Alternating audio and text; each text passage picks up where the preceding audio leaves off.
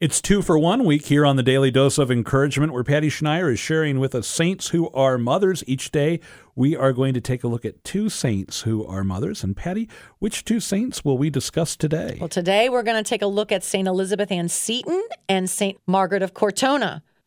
And I'm going to explain how they are, in a way, each saint, of course, is unique, but there's some similarities here.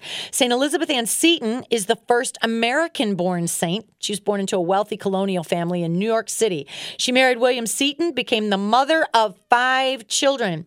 But they experienced hardships when her husband's business collapsed and they lost their fortune. He became sick and died. Influenced by their time spent in Italy, she became Catholic and founded a school for girls, eventually laying the foundation for the Catholic school system in the United States. But when I think of Elizabeth Ann Seton, I see her as a role model for single mothers. She was widowed young with five kids, with financial struggles. They had lost their financial security, but she didn't give up. She overcame many obstacles in her life, from the loss of money to the opposition of her family. She also experienced that when she became a Catholic convert. So she had opposition from her family, she had loss of money, she was a single mom, but she had grit and determination.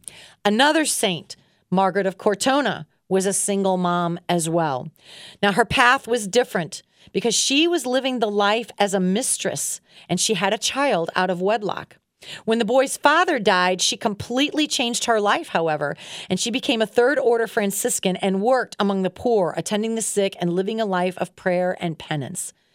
Today, I just want to reach out to all single moms, regardless of your circumstances and how you became a single mom. All single moms, you are not forgotten. Single moms, you are not alone in the church. St. Elizabeth Ann Seton and St. Margaret of Cortona pray for us, and most especially for all single moms. Once again, Patty, these are two saints who are great examples for us, and thank you for bringing them to our attention today.